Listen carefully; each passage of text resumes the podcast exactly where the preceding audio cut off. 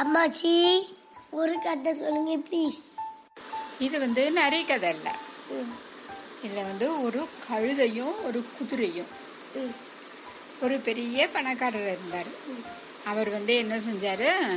தன்னோ அவர் வந்து எப்போதும் வெளியில் போனால் குதிரை வண்டியில் தான் போவார்.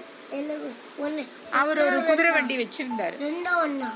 ஒரு குதிரை வண்டி தான் வச்சுருந்தாரு. அந்த வீட்டிலேயே ஒரு கழுதையும் இருந்தது. அந்த கழுதையை தோட்ட வேலைக்கெல்லாம் பயன்படுத்திக்குவாங்க. தோட்ட வேலைன்னா அந்த சும தூக்குறது விறகு தூக்குறது அதுக்கெல்லாம் அதை யூஸ் பண்ணிக்குவாங்க. குதிரைக்கு. குதிரைக்கு அந்த மாதிரி வேலையெல்லாம் கொடுக்க மாட்டாங்க. குதிரை மேலே ஏறிக்கிட்டு அவர் டக் டக்குன்னு போவார் அவ்வளோதான் அதனால அவர் என்ன செய்வார்? காலம்பரை எந்திரிச்சு குதிரையை தண்ணி ஊற்றி குளிக்க ஊற்றி வைக்கிறது அவங்க வீட்டில் கொல்லையிலேயே குளிக்க கிணத்துலேருந்து தண்ணி எடுத்து குதிரையை குளிக்க ஊற்றி எல்லாம் பண்ணி சுத்தமாக வச்சுக்குவார் அவர். சோப்பெல்லாம் போட மாட்டார் குதிரைக்கு. சும்மா தண்ணியை தான் ஊற்றுவார் பச்சை தண்ணி தான். சரின்னா குளிரெல்லாம் கூறாது. குதிரைக்கெல்லாம் குளிராது. இந்த குதிரையை அப்படி பார்த்துக்குவார் அவரு. அந்த குதிரைக்கு கொள்ளு புல்லு. கழுதைக்கும் அவர் சாப்பாடு கொடுப்பாரு. ஆனா அதை வந்து கழுதையை ரொம்ப அவர் கவனிக்க மாட்டாரு. அவருக்கு குதிரையை தான் ரொம்ப பிடிக்கும். ஒரு நாளைக்கு பார்த்தோன்னா இந்த கழுதைக்கு குதிரையை பார்த்தா ஒரே பொறாமையா இருக்கும். சே இந்த குதிரையை மட்டும் நல்லா கவனிச்சுக்கிறாரே முதலாளி. நம்மள கவனிக்கவே மாட்டேங்கிறாரே. அப்படின்னு ஆ- இதுக்கு ஆசையா இருக்கும். நம்மளையும் அந்த மாதிரி கவனிச்சா எவ்வளோ நல்லா இருக்கும் அப்படின்னு. குதிரைக்கு வந்து ஒரே பெருமை. நம்மளை தான் கவனிக்கிறாரு முதலாளி. நம்ம தான் முதலாளி. நம்மளுக்கு தான் ரொம்ப பிடிக்கும். நம்மள தான் அவருக்கு ரொம்ப பிடிக்கும் அப்படின்னா அதுக்கு ஒரே பெருமை.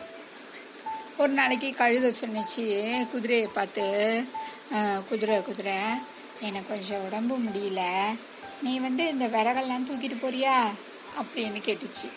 உடனே இந்த குதிரைக்கு கோவம் வந்துட்டு சே என்ன என்ன போய் விறகெல்லாம் தூக்க சொல்கிறா நீ தானே தூக்கணும் விறகு என்ன போய் தூக்க சொல்கிறா அப்படின்னுச்சான் எனக்கு கொஞ்சம் உடம்பு சரியில்லை நீ கொஞ்சம் எனக்கு உதவி செய்ய.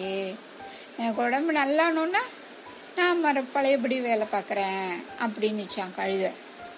குதிரை அதை கேட்கவே இல்லையாம். இந்த மாதிரி வேலையெல்லாம் நான் பார்க்கவே மாட்டேன். என்னை வந்து முதலாளி நல்லா வச்சுருக்காரு. இந்த மாதிரி வேலையெல்லாம் பார்க்கறதுக்கு நான் என்ன என்ன மாட்டவே மாட்டேன். எனக்கு பிடிக்கல.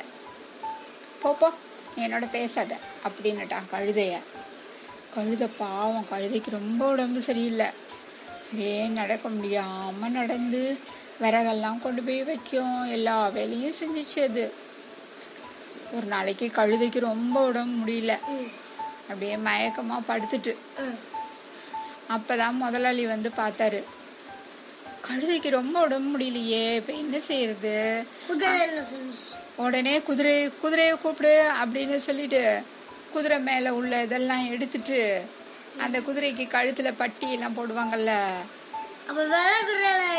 அதெல்லாம் எடுத்துட்டு தோட்டக்காரனை கூப்பிட்டு சொன்னாரு. இனிமே குதிரையை வச்சுக்குங்க கழுத உடம்பு நல்லா வர வரைக்கும் இனிமே குதிரை குதிரை மேலே தான் விறகெல்லாம் ஏற்றணும் குதிரையை தான் நீங்கள் எல்லா வேலைக்கும் உபயோகப்படுத்திக்கணும் அப்படின்னு போட்டுட்டு சொல்லிட்டாரு. எல்லாரும் குதிரை மேலே விறகு ஏற்றுறது மற்றதெல்லாம் ஏற்றுறதுன்னு எல்லா வேலையும் குதிரையே செய்ய வச்சுட்டாங்க. குதிரைக்கு பயங்கரமாக பாவமாயிடுச்சு அது நினச்சிது அப்போவே கழுதை நம்மளை கேட்டுச்சு கழுதைக்கு கொஞ்சம் உதவி பண்ணியிருந்தா நமக்கு இந்த நிலமை வந்திருக்குமா?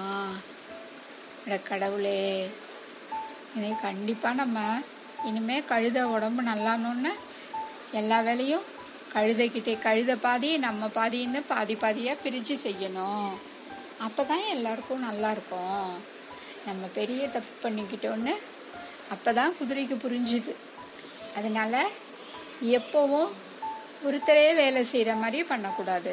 நம்ம எல்லாம் வந்து நம்ம அம்மா அப்பாட்டேருந்து நம்ம ஃப்ரெண்டுக்கிட்டேருந்து வேலையை ஷேர் பண்ணிக்கணும். அப்போ தான் அவங்களுக்கும் நல்லது நமக்கும் நல்லது. ஓகேயா அதை குதிரை வந்து ரொம்ப வருத்தப்பட்டுச்சு. ஐயோ நம்ம கழுதைக்கு உதவாம போயிட்டோமே அப்படின்னு வருத்தப்பட்டுச்சு. அடுத்து வேற என்ன? அடுத்து வேற கதை நாளைக்கு.